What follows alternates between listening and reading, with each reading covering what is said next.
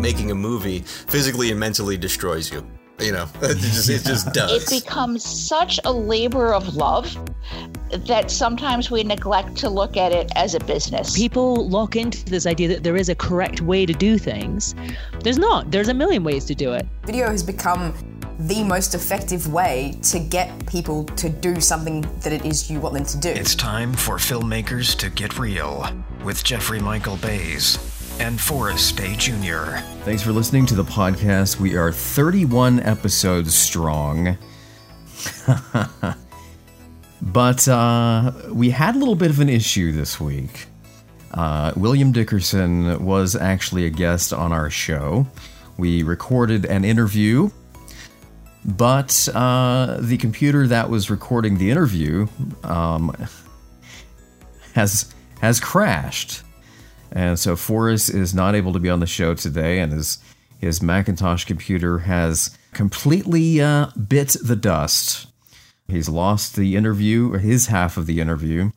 And uh, so we'll have William Dickerson, uh, the director of No Alternative, we'll have him on the show at some point in the future. Uh, we might be able to recover some of that interview. We'll see in the next few weeks. It was um, fascinating conversation. We talked about the casting process, selecting uh, Catherine Irby in his latest film. Of course, you might recognize her from Law and Order and What About Bob and a few other things. So we will try to get him back on the show at some point. Today, we are going to have Peter D. Marshall. He is a directing coach, and uh, we'll be talking with him about the casting process on indie films.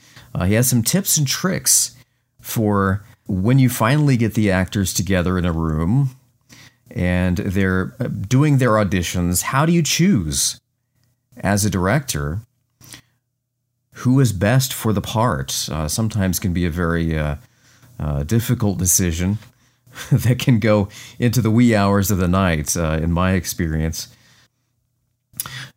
Um, there's something that... Uh, uh, that I also wanted to mention. Um, this week, the trade war between the U S and China,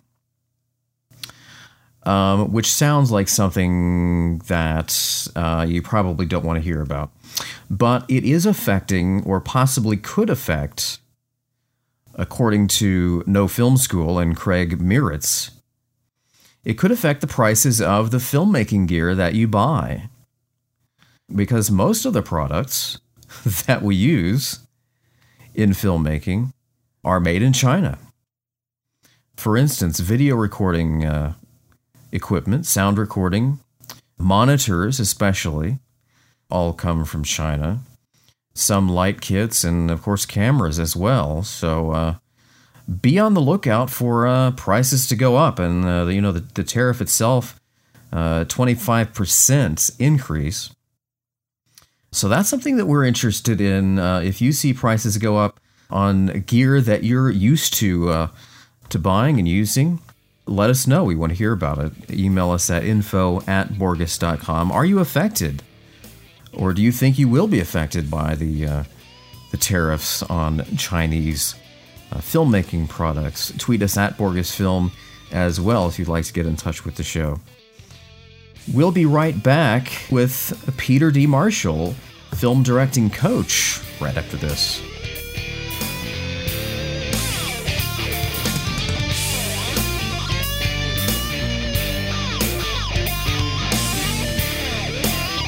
That's one thing Alfred Hitchcock was really good at, creating suspense with a camera. For the last couple of years, I've been teaching Hitchcock suspense techniques at festivals like Buffalo, Saint Louis, Palm Springs, Los Angeles. Filmmakers are learning easy tricks for building suspense that are so easy to implement. Now there's a way for you to get access in my new book, Suspense with a Camera. It's available in bookstores now. And don't miss our free docuseries on YouTube called Hitch twenty.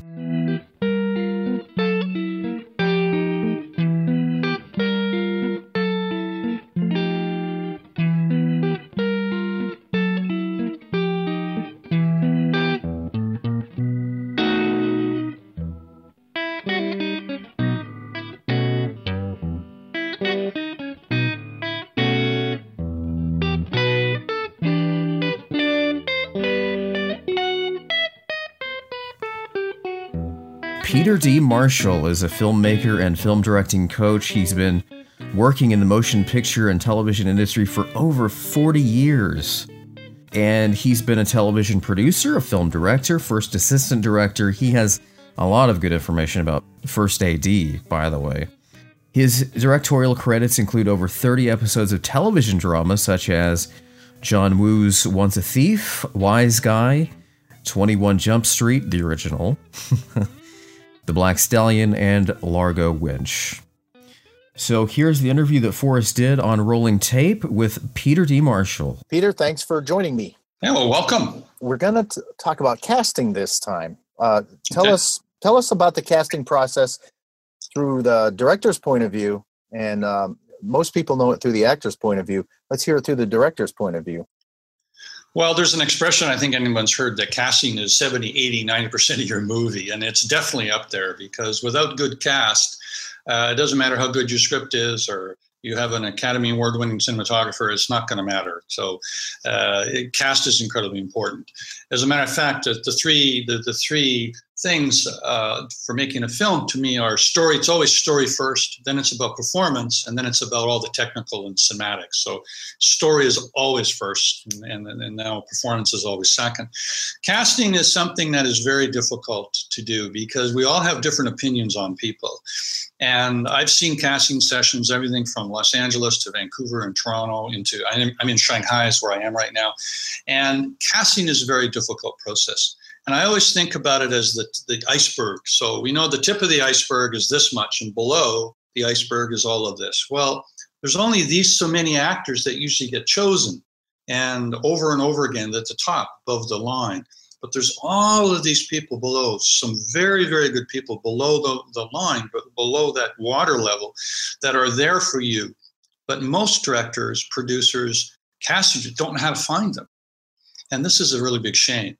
So casting is essentially the process where actors come in, obviously, to the room. They perform in front of in front of you to camera. And then you make choices about, uh, is this the right person?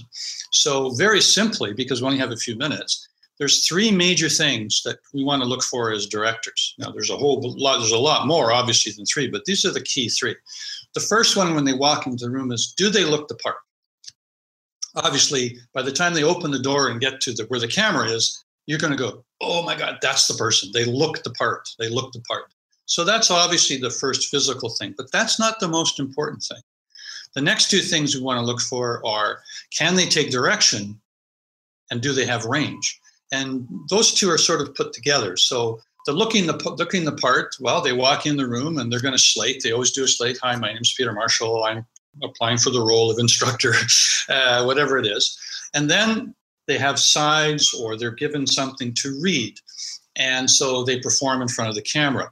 Uh, and this is where you, you say, are, is, do they have performance skills? Uh, do they have range? In other words, uh, can they go from sort of uh, sort of comedy into, into dramatic in the same in the same sense? Does that make any sense, and can they do it? The trick to doing that is we have to give them an adjustment. So they walk into the room, they after introductions, they do their first piece. And then you want to give them adjustment. You want to give them, say, an objective change, change the objective or do something different. Give them a directing note and have them do it again. And the trick, this is really the essential trick of everything in casting. It's that second time that you're going to see, do they take your note? Are they doing something different that you want? Or is it the same? And this will tell you, number one, can they take direction? Are they listening to you? And the second thing, can they do they have range? Can they take it this way? So many auditions Uh, are basically actors come in, they say it, they go, they leave the room. They don't even do an adjustment. How are you supposed to tell if they have range or not if you don't work with them? So the key, very simply, for any director, low budget, big budget, doesn't matter, okay, is they come into the room, they have their piece, they let them do their thing first. Don't give them any notes. Don't say, okay, here, before you begin, I'd like you to do this. Don't do that. They're, they have, as actors, they've been having the script for a day or a week, whatever it is. They're coming in with a character. Good actors will walk in the door.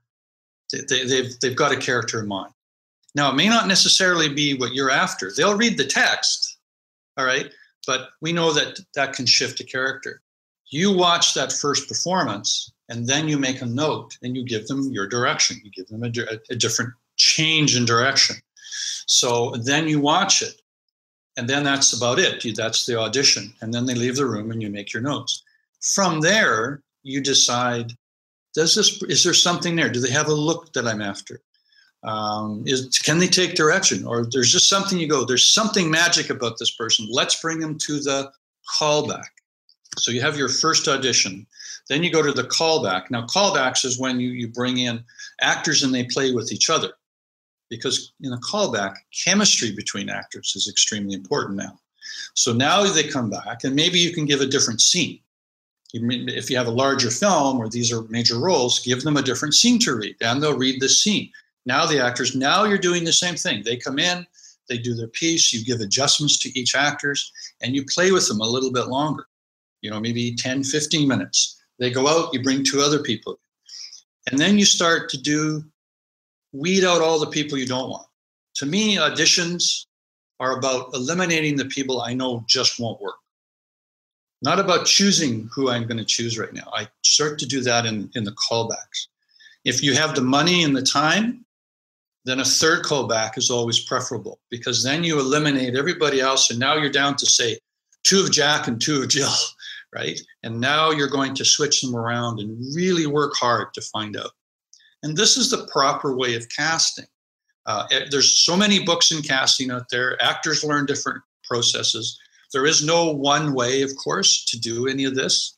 But in my experience of casting as a director, as a producer, and also teaching casting, uh, teaching auditions to film students, and teaching actors about casting, I find that this is the fastest and quickest way to at least find out if someone's capable of doing the role in your movie.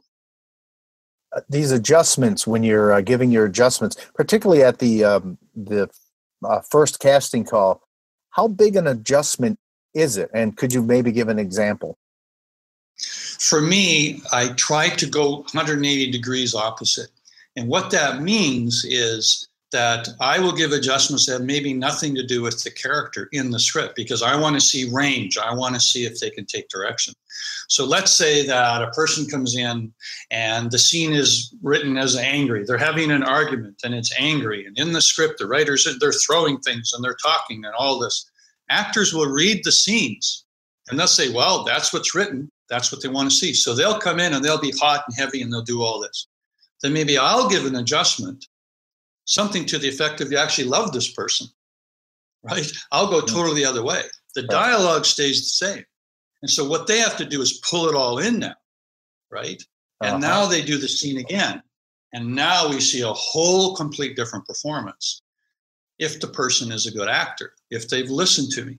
Now, understand from a director's point of view, maybe if you have a two-page scene, maybe only half a page will actually work with your adjustment, but that's not what I'm what I'm doing an adjustment for. I'm adjusting to see if they have range and they can take direction. That's what I'm doing, to find magic moments. If they can do this and I see something that's magic within that, I bring it to the callback.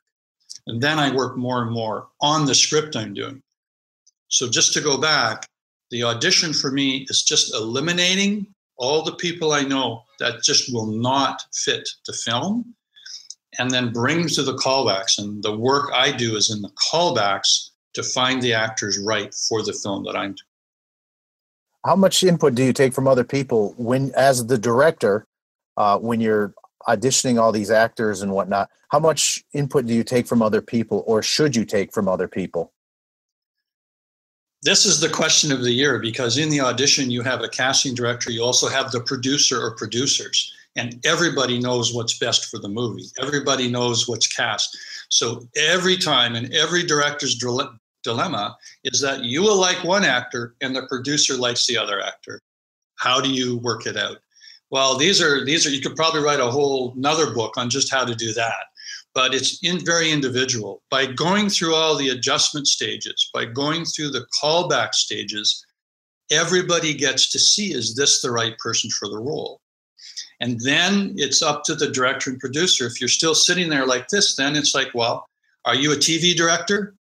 because you have to understand the politics of the business. I've done a lot of television as a director. And so the producers are the boss. They say, well, we know you like this person, but we like this person. We're choosing that person. I have no, I have no more say in it. As a director of a feature or a short film, it's all about negotiation, talking about it, showing it. It's about, you know, if and if you can, bring them back, have meetings with them, put them on camera tests, whatever it is. But this is sometimes the big dilemma. So listening to other people is important, but listening to your gut and your heart is more important than here. Great advice, Peter. I want to thank you for joining me again on uh, Rolling Tape. And could you give sure. your email address or any contact information that you'd like? Sure. Uh, people can reach me at uh, my email, which is p d m at action cut print dot com. Thank you so much, Peter.